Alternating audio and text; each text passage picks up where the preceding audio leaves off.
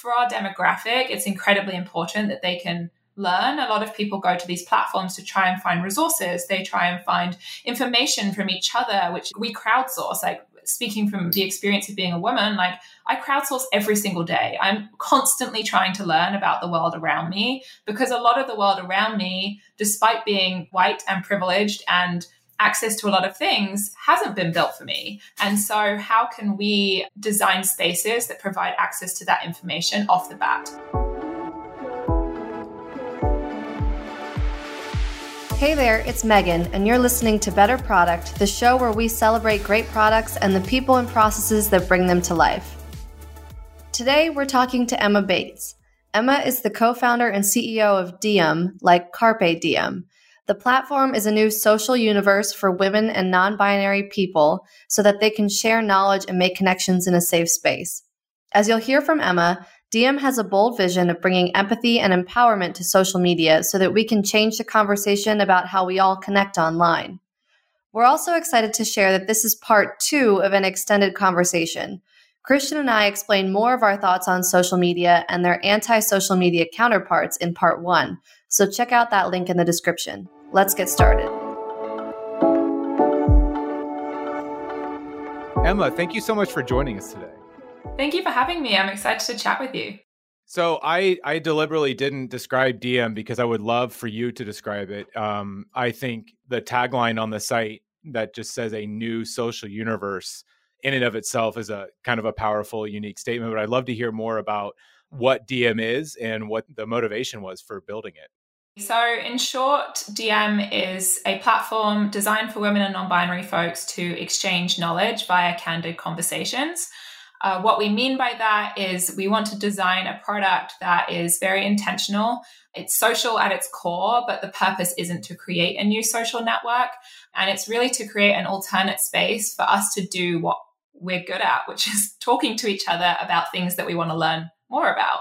Very, very simple. Our purpose is really to advance women and non binary folks through conversation. And so the way we think about building our product is really to take into account like what we love in real life and like what we recognize to be most of our or a lot of our most valuable wisdom rich conversations uh, which often happen in group chats over drinks on walks in a doctor's office and so for us it's really thinking about the possibility of harnessing technology to imagine how powerful we could all become if those conversations could be accessed outside of our immediate circles well, that's really well said. So I guess I have a dumb question then. Why do you think there's a need for something that's specific around a community like women and non-binary that isn't being served in other of the myriad social networks that exist today? So really the way that we think about this is a lot of the social well, every major social platform is a fact have been built or founded by men. That's not a problem apart from when it comes to what that means in a lot of feature sets or a lot of um, technology that if you were say a woman like i am uh, you would just design incredibly differently and so an example of that being direct messaging i have a substantial following on instagram and i get probably 10 direct messages at minimum every single week uh, from mostly men saying very inappropriate things. If you see look at my instagram it's not remotely suggestive. There is nothing that would incentivize people to message me in the way that they do uh, dick pics you name it. And why can that happen still like why we live in a world where we could build technology very very differently that protects for those who are commonly harassed in our in our real world and so we sort of see a lot of opportunity there in building technology that prevents a lot of that behavior from happening in the first place and doesn't incentivize people to share that way. It's not performative. And I think that certainly um, from our user research, a lot of women and non binary folks are so fed up of existing in places like Instagram, for example. They're so over the performative culture and having to have the loudest voice and their content not being picked up if they're a creator, if they don't adhere to the sort of algorithmic bias of the week.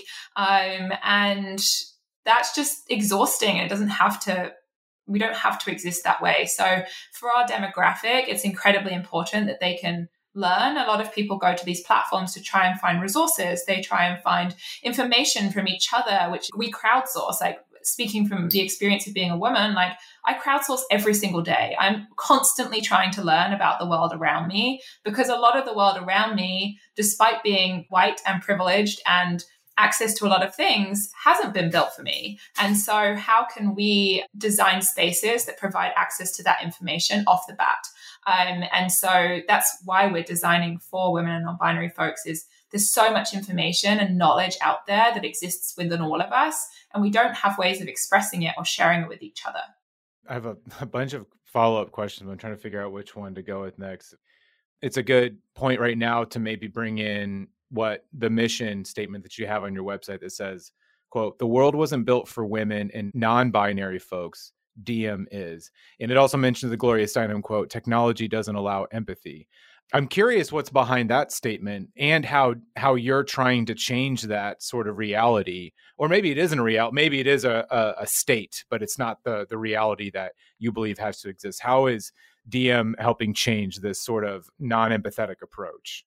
Speaking to my own experience, if you have lived in the world where you have experienced, say, instances of harassment or unwanted attention or just try to just exist without the external factors like coming and interrupting you every single day you have an inherent understanding of of like a more empathetic approach to I guess like how you could change that, how technology could be different if you just understand that those things happen every single day. I think not to discredit like male founders of, of social platforms, but they inherently don't have those experiences. And so just like coming to the table with a different lived experience um, opens possibilities in how you could approach that technology coming to life, uh, things that you would just not do based off of your own lived experience or the experience of the users and the demographic that you are appealing to or you're building for. And that is the same in anything. If you have a different lived experience, you're going to approach things very differently. And I would argue that women, non binary folks, whoever you are that has experienced some instance of harassment, you come to the table with a slightly more empathetic lens because you know that this behavior exists because you might have experienced it on some level yourself. Do you think the lived experience is I mean, is it the only way that, you know, something new could come up like the social network? You mentioned the the white males who have founded the existing social networks and maybe not being empathetic to those things, which makes total sense. So I'm almost asking the counter though, is the only way really to do that? Do you think having that lived experience? No, I don't think it's having I don't think it's just having it. I think it's actively seeking it.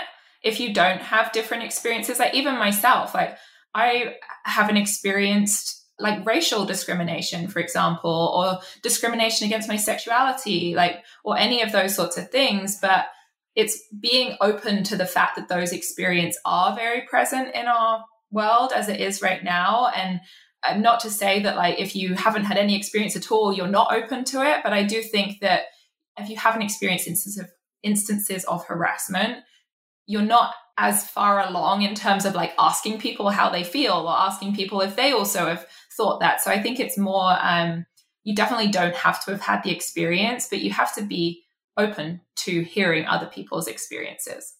I'm curious to dive into that that quote, uh, Gloria Steinem of like technology uh, not allowing for empathy, because it's it strikes me that we are living in this state of technology where it seems to play to the worst of our natural human tendencies or you know maybe not our proclivities i don't know what the right word is i don't think that we all have a tendency to be jerks but it's doing something that's almost facilitating the bad but there's some people that make the argument that oh twitter and all these you know, years ago the arab spring or whatever like oh there's all these like really positive things I personally I have strong views and I I don't know that these things are as positive leaning as they seem. I think it almost it feels to me I don't even know if I'm asking a question or if I'm just going to share an opinion you can react to, but it seems to me that I, I love it either way.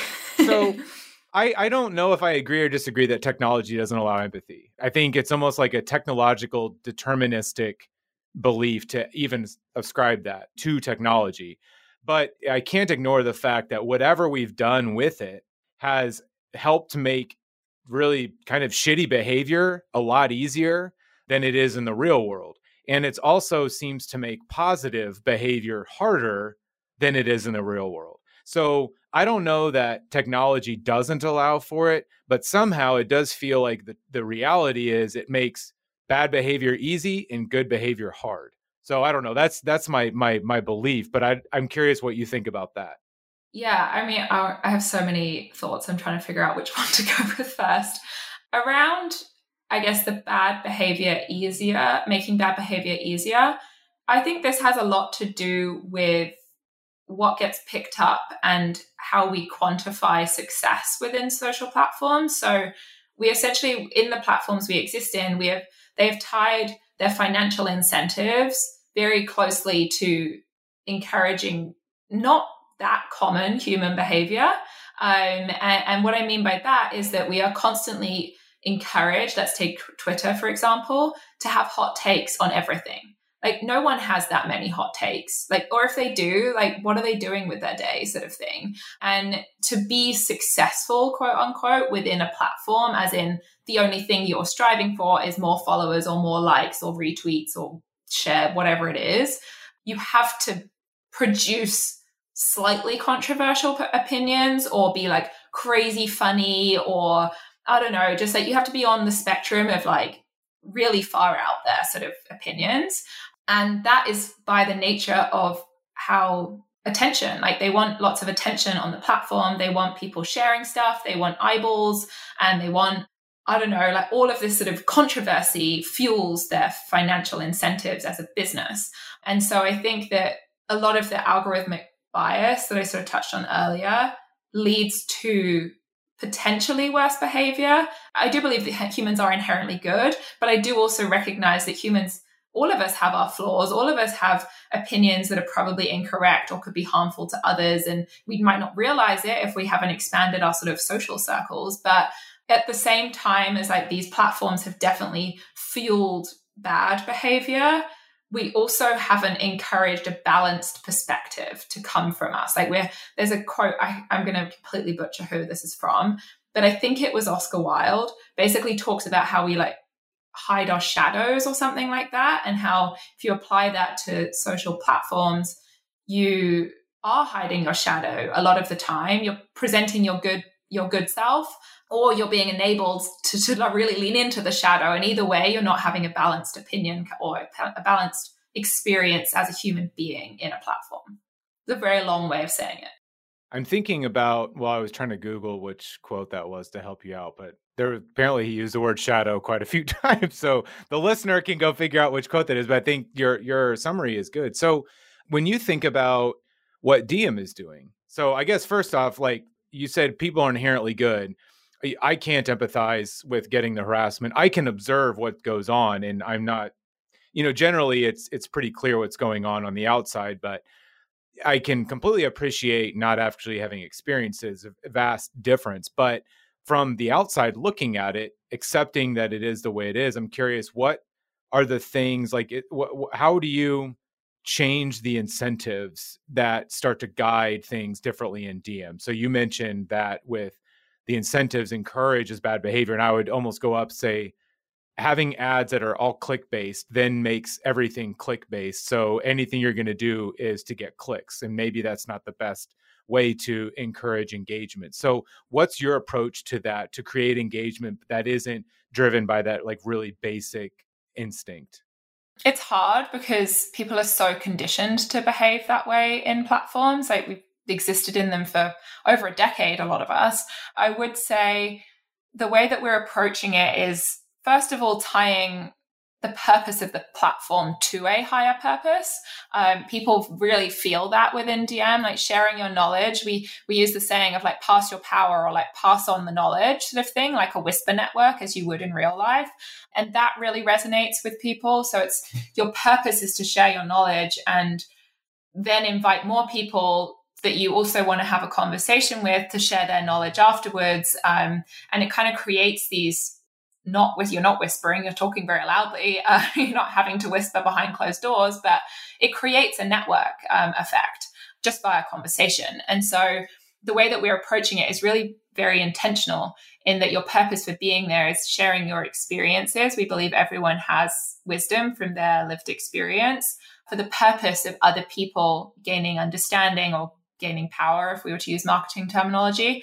And beyond that, it's also create there's so much opportunity around innovation in business models for platforms like ours and really rewarding people for the knowledge that they're sharing or for their contributions to the platforms and we as the company shouldn't be the only one that is like winning sort of thing from a financial perspective like you don't get paid anything as an instagram influencer outside of third parties that might want to sponsor on your your content so yeah just flipping ownership, flipping opportunity from financial perspective and making your financial model match up to what you want to achieve in the platform.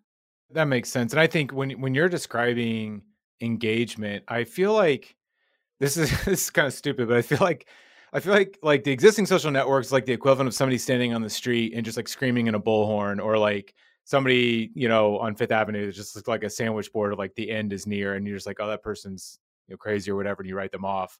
But that's like twitter is almost supporting. What you're describing is almost like the rich conversations that happen around like a dinner table or a coffee shop where if you were to talk that way amongst a group of friends people are going to stop inviting you to go out. So there's almost like this almost social incentive that checks you and and it seems like that was the mental image i had as you're talking is like oh this almost seems more like mimicking what real conversation and, and camaraderie is like in the real world rather than just you know screaming yeah, it, you put it a very good way. Screaming is literally screaming. Uh, you're like, I need to speak the loudest. And in a lot of these places, um, if you look at slightly on a tangent, but the crypto space, for example, on Twitter is so masculine. Like the everyone that's talking the loudest and saying the most things and getting the most attention is like it's very male and a lot of what we've found is that sort of macro trend on another platform playing out in Diem in that some of our most popular live conversations and recorded conversations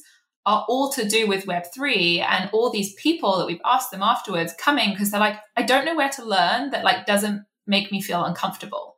Um, and that is so present across like every topic, I think, or certainly around finance, understanding our bodies, like career, like asking for promotions. It's a very uncomfortable landscape in a lot of those platforms. It doesn't provide opportunity for learning and asking questions and not feeling stupid.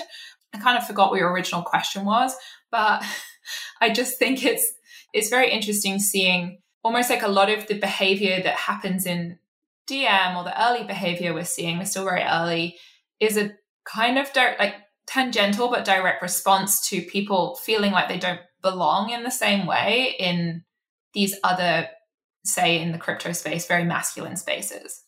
Yeah i mean i guess it's a sign of me being uh, a white male but i didn't even, didn't even strike me that the crypto was was male dominated but as i think about it of course it is. Also, you didn't remember my question because I didn't ask one. I just remembered all I did was I just described. I don't know. Whatever you said made me think that. So whatever, it we'll go with it. so I was just looking at notes too, and and you call Diem a social universe, not a social network. What what that seems intentional. What what's behind that?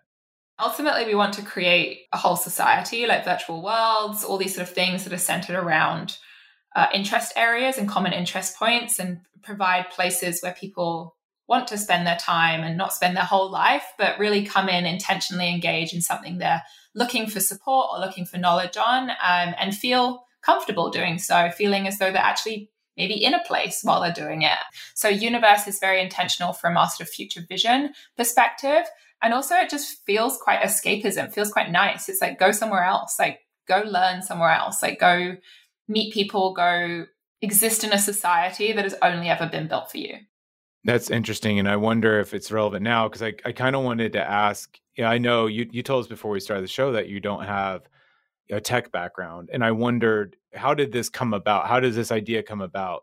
Then I wonder, well, maybe that is exactly why you have this sort of like arm's length relationship with technology. So maybe it makes it easier. I don't know. But I'm curious when you think about this differently, how much do you think not being from tech has helped or, or made it harder for you to, to, to create a platform?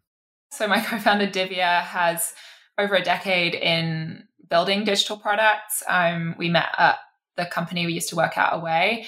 Uh, so she definitely helps, well, not helps, like genuinely carries us through the like technology side of things and has taught me a lot in the process. But in terms of, yeah, like thinking of the idea in the first place, when you think of products that are inherently social. So for us, we don't really want to describe ourselves as a social network. Our purpose is knowledge sharing, which for women and non binary folks who we're designing for, that experience of sharing knowledge is inherently social. So we need to like think about social technology very differently. But also, if you think about it, like I've been a community builder my whole career. My background's in marketing, partnerships, connecting people, building communities. Why are people who are programmers or engineers the ones that are dictating how we communicate? Why aren't the people that are actually good at building communities the ones that are designing the spaces we should exist in? And and the like, if you think of Mark Zuckerberg, for example, who yeah, sure, created an insanely successful business. It's hard to deny. He doesn't like. I don't think he's that privy to like what makes a good community. Like he was an engineer and.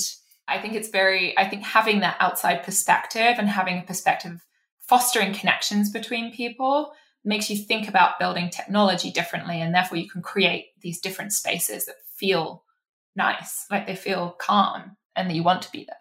Yeah and i would i would probably argue i don't even know that mark zuckerberg was intentional about what ended up happening because no i don't think he knew it was going to be successful.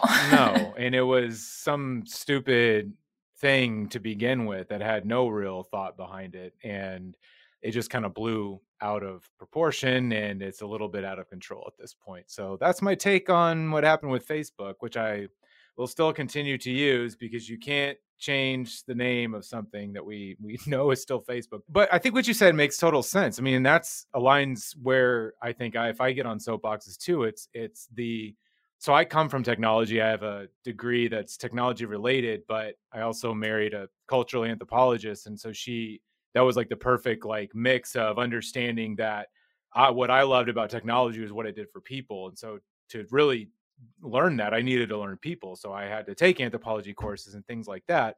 But it, one of my criticisms of like STEM and all that has been that it gets a little bit too far away from those sorts of sciences. And you're right. Like just because you can code doesn't mean you are the best person to build a community you know based platform i think people like you are actually the future of tech it's actually people who don't come from that because tech is so cheap and democratized now my hope is that it's opening up the whole world for more founders like you because that's what it's supposed to be for I'm obviously biased, but I would agree. We're both biased, um, and we're we don't have to worry about it. This is my show, and we can be as biased as we want.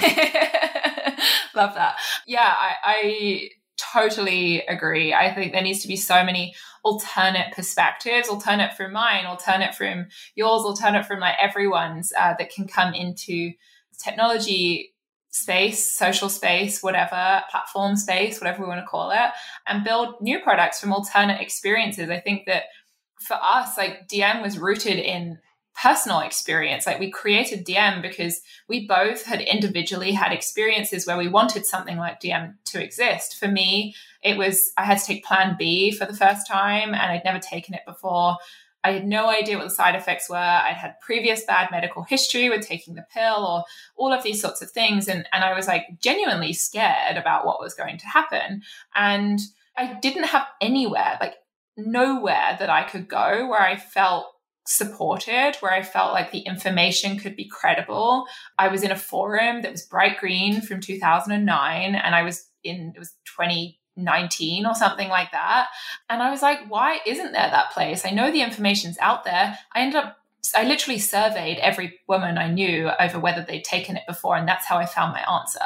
And that should be at our fingertips. Like, why? Like, we're all connected. We're so connected. We're over connected. Like, why can't we find this information? So I think it really does, to your point, like the democracy of technology and the access to building it and creating these ideas that we all have, it's not hard anymore. It's not gated. It's pretty easy to do if you find the right resources, the right right people. Um, so yeah, it creates more opportunity for people who have a personal experience, say, to solve it. So I actually relate to that story too. And I was just, but I just couldn't help thinking like every medical thing I've ever looked up, I've ended up on a site that's over 10 years old. and I just don't understand. Like, are people not writing about medical issues anymore? Like, did it stop 10 years? Because I feel like the same thing for me. I've looked up like other surgeries. I've been really scared of like, God, like COVID symptoms. Like, I'll go look up any of these symptoms and I get on some medical site that's like 15 years old. And I'm like, how is this even still on the internet? Which is just a step above Reddit, which is usually where I end up. And it's usually somebody sharing the most horrific example ever. And then, of course, I think that that's normal. So, anyway, not totally relevant, no, I think it, it is in a way because uh, it's something that I've been thinking a lot about as we build Diem. Like our goal is for like in the future, if you identify as a woman or non-binary folks or whoever we end up building this for, like as it expands, you should DM it. You shouldn't be Googling something. You should know to DM your question and you will find the knowledge and the well, or you could ask the question within the Diem community. And, and I think that that comes back to a problem that I have experienced, sounds like you've experienced with Google, where your qual- the quality of the search results that you get now just isn't that good. Like, yeah, their mission is to organize the world's information or whatever, and like you, can't deny that they haven't done that. But in terms of quality versus quantity, it's all paid. It's all like all the stuff you're seeing at the top is to do with SEO, and some of the best content people, people sharing information, have no idea what SEO is. Um, so you're not going to find their information. Yeah, you're totally right. So let's dive into to, to Diem like from a from a product perspective. So um, one of the things I'm curious about is how you onboard users. Like, what's different about you know, from the starting experience? Like, if if somebody had, you know was using it for the first time, what are some things that they would notice that are distinctly different about starting using Diem versus a you know pretty traditional uh, social network? So I'll preface this that we are still evolving our onboarding process, but as with any product, but we uh, the first screen, for example, that you see when you click to create an account is Diem is a safe space. Please like review our community like culture or whatever and agree to our terms and conditions before moving forward. So you already from the outset are like, okay, safe, I think people interpret very differently. It doesn't just mean safe from like harassment. To us that also means like misinformation. It means uh, a lot of different things. Like safe can is sort of a blanket terminology there. You then move through the process of sort of like choosing your pronouns. You choose your Diem name, um, and your Diem name doesn't have to be your real name. We don't ask you to upload a photo anywhere in the onboarding process, uh, which is very intentional. And then we move through to ask you what your interests are. So we want to make sure that the knowledge that you're seeing when you enter into the Diem universe is relevant to your interests and is helping you sort of on your quest to learn more about them. So you then select your interests. And then what we do is I firmly believe in this idea of like giving before receiving, and which is so crucial when you think about communities. And so, what we ask you to do is either we ask you, do you want to share or seek knowledge in Diem? So, if you click share, we then uh, take you through a series of prompts that are like, share a quote that inspired you recently, share a book that you really love. Why do you love it? Basically, like prompting people to share a piece of knowledge that has helped them at some point or that they found interesting. If you click uh, seek knowledge, it takes you to um, the other path, which is for those who might be a bit more shy in off the bat sharing something. Uh, and you can view all of the upcoming conversations that are happening in Diem and you can just click attend. Um, so then you're like, okay, I'm getting a general gist of the products, sharing, seeking knowledge, whatever. And then you get taken into the Diem universe um, and you're presented with information relevant to your interests. You can see stuff happening um, and you kind of go from there. That's really cool. I, I would love to see that someday. And that actually brings me to this other question I've had in the back of my head.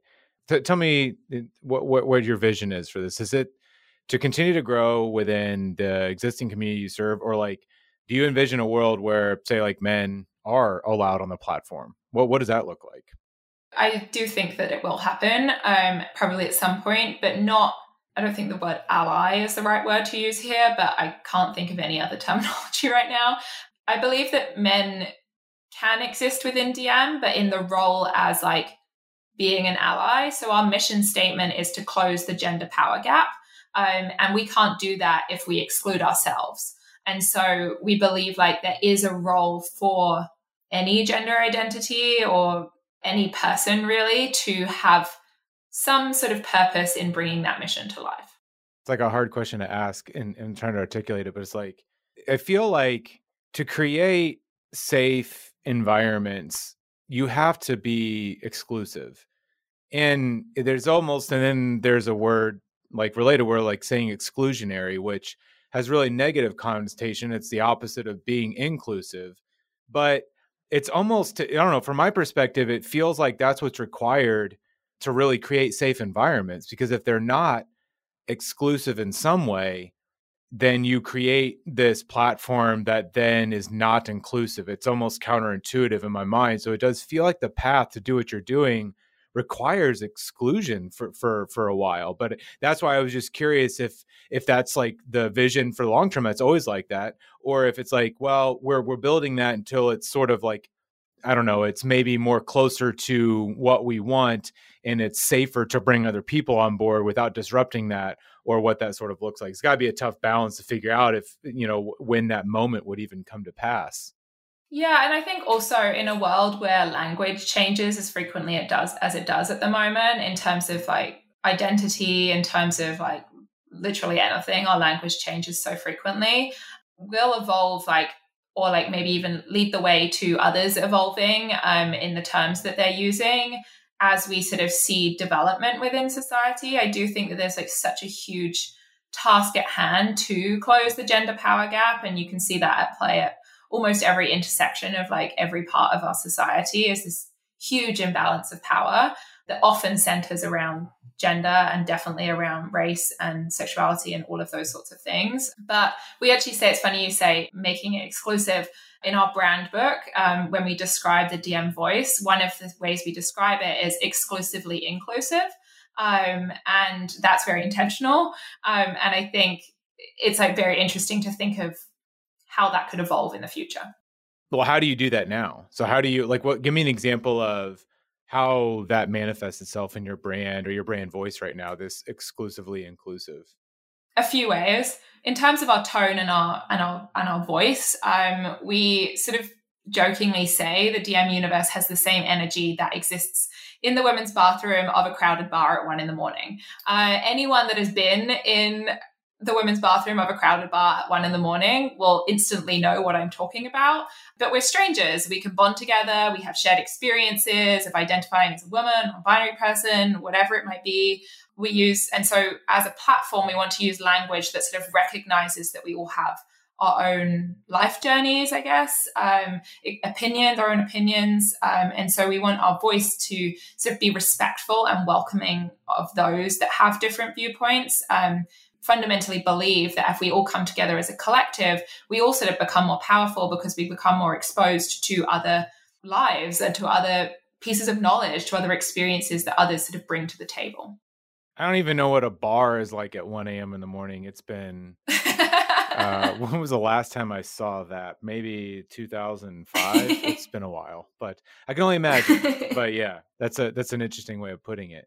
We haven't really talked about why Facebook is terrible yet. And I kind of want to, even though we've covered most of the things. And I'm staring at my notes and it's like, ah, oh, I haven't even talked about why Facebook is terrible yet. So, why is Facebook terrible? No, I'm just kidding. You don't have to actually answer that. I can. Oh, okay. well, so why why do you agree with me that Facebook is terrible? I think it goes back to a little bit about what I was saying earlier around the financial model of the business.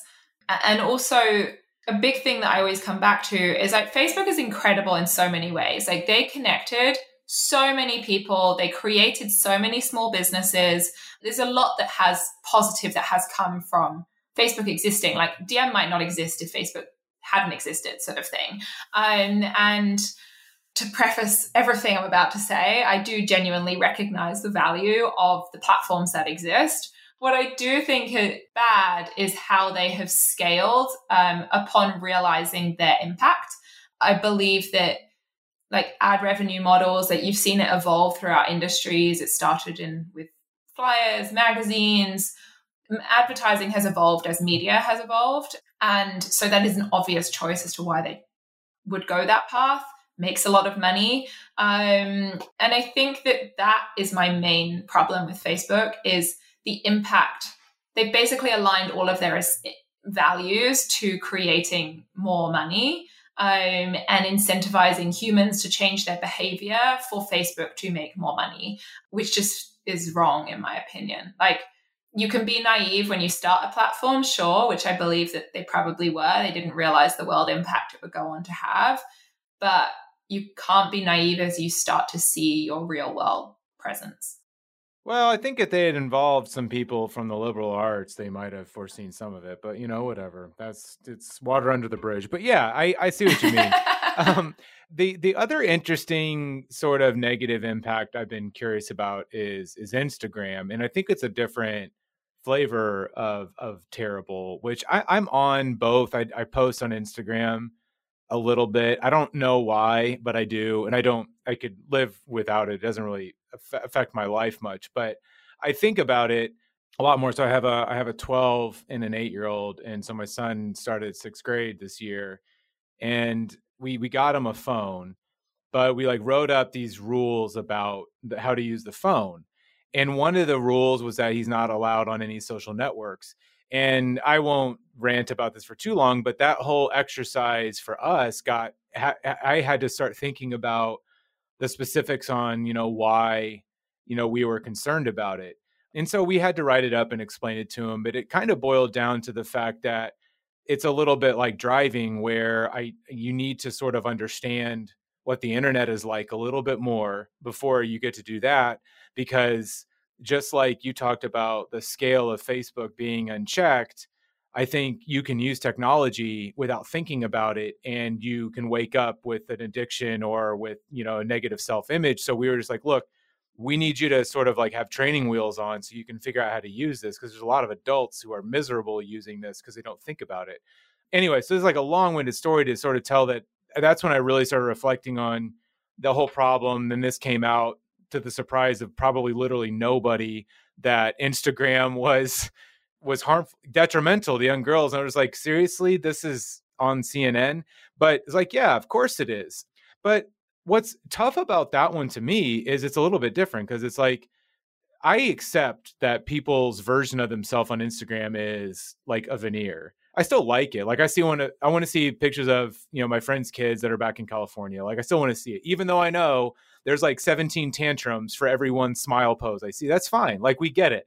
But a lot of people, I think, don't think about that. But I'm curious how you avoid that trap because I do feel like what technology does inherently do is it makes portraying yourself in a way, in any way, easier. So it's almost like easier to create the image of who you are. But have you thought about that and the challenges around that and how you prevent that from happening? Yes, I have spent so much of my time thinking about this.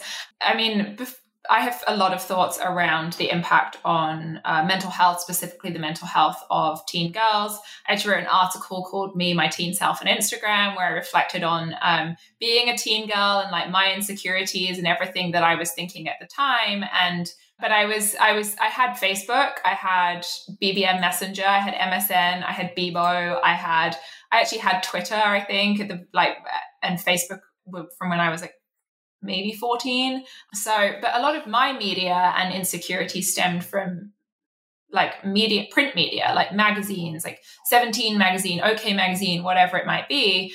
Um, and so I basically wrote from this perspective of like, I knew all these things were happening and I can't even imagine what it would be like if I had that insecure, like that thing that would fuel my insecurity at my fingertips.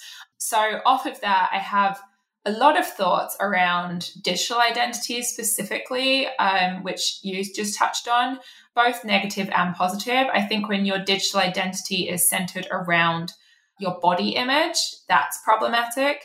I think when your digital identity and the ability to have multiple digital identities in association with your interests or your things that you're good at or things that you want to learn more about, I think that's actually can be very positive. So I'm happy to dive into both of those, whichever you would like me to do first. Well, I'm interested on that last one because I was curious like do you think that the anonymity that has been sort of innate in in the internet is good or do you think that that is part of the problem? I think it can be harnessed for good. I think if the purpose of being anonymous is to ask the things that you felt uncomfortable asking when you were yourself, 100% so, so helpful. And also so, so helpful specifically for I don't know, speaking to my personal experience, there were so many things about my body, even so many things about my body still, that when I was younger, when I was a teenager, I would feel so uncomfortable posting that anywhere. Like it's such an awkward time and it's such a horrible time, a lot of, like most of the time. And if you have places where maybe they, maybe you're not, it doesn't say you're an anonymous user, it's, just that your digital identity in that place could be a different username. Like you could pick, I have friends who have like burner accounts who they use just to update their friends. It's like their Finsta. and that's like a version of their digital identity. So I actually think is a really interesting exploration around what digital identities actually mean and how we actually already all have multiple versions. Like you have different identities when you talk on LinkedIn than you do on Twitter, than you do on Instagram, uh, than you do to your parents than you do to your best friends in your group message. Like there's so many different ways we present ourselves, which can potentially be encapsulated for good uh, in the right using like building the right technology to facilitate it. Um, and what I would be really excited about is I don't know, say on say that I was really interested in I think like crypto, this is already happening, and you have NFTs as your profile picture. And that's kind of cool because you're like, oh, I'm exploring this thing I'm really interested in, and I like fit in with this community because like this is my face to the world as a part of this community. I'm not doing bad things. I'm just exploring and building myself within this community and building my knowledge. Uh, similarly, I think that if you are, say, an expert, like a, I don't know, like a, I could qualify as an expert in marketing. Uh, what if in Diem I wanted to like really lean into building out my knowledge and like sharing my knowledge around marketing in, in Diem, and you could build out a different digital identity for yourself there. And I don't think it's problematic if you're not centered on like negative attributes of yourself that you're trying to improve. Okay. I'm sold. I usually take the other position. I because I always felt like the biggest mistake that was ever made with the internet was the anonymous side, which is I mean that was like intentional, but I but again I think I come from the more pessimistic perspective of like that's what the the abusive bullies are hiding behind. I think there needs to be protections around it for sure protections around what that actually means in practice and uh, something i think a lot about is moderation tools and how we still build moderation tools the same way that we deliver uh, like prevention of sexual harassment, for example. It's very much on the victim to protect themselves. Um, and so there's a lot, I think, that's tied into actually how we build technology to prevent beha- certain behaviors from occurring for the most part. Then also sort of ties to how people show up as digital identities. So there's one topic we talked about before we got on, which was you, you mentioned to me that somehow building products for women and non non-binary you know people somehow gets political. And that was interesting to me too because i kind of everything gets political which probably has its roots in stuff beyond the topic of this conversation but i also when you said that i was like yeah it, it does feel that way but why does it? Like that that is weird. Like why why why did that happen? I think it really stems i'm currently writing a i guess like an op-ed on this because i've been something i've realized a lot recently is it basically comes back to power. It comes back to who holds power. And people who hold power want to control and hold their power, sort of thing. They don't want to lose their power. Um, and I think that a lot of the time, building products, say for women, to become more powerful, say, like building products that are designed for a female experience, mean that they are then getting something that could empower them in some shape or form in their life, which then could take away power from, I really hate the term patriarchy, but like the patriarchy essentially from who owns our current society or most of the infrastructure around our society and who designed it. So I think a lot of building products for women and building products for women non binary folks, as we are, stems back to the idea that we are taking power back in some way, which feels wrong to people but it really isn't. It's like, why shouldn't humans have things designed for them? They're just human beings that are trying to live in this world as anyone else is.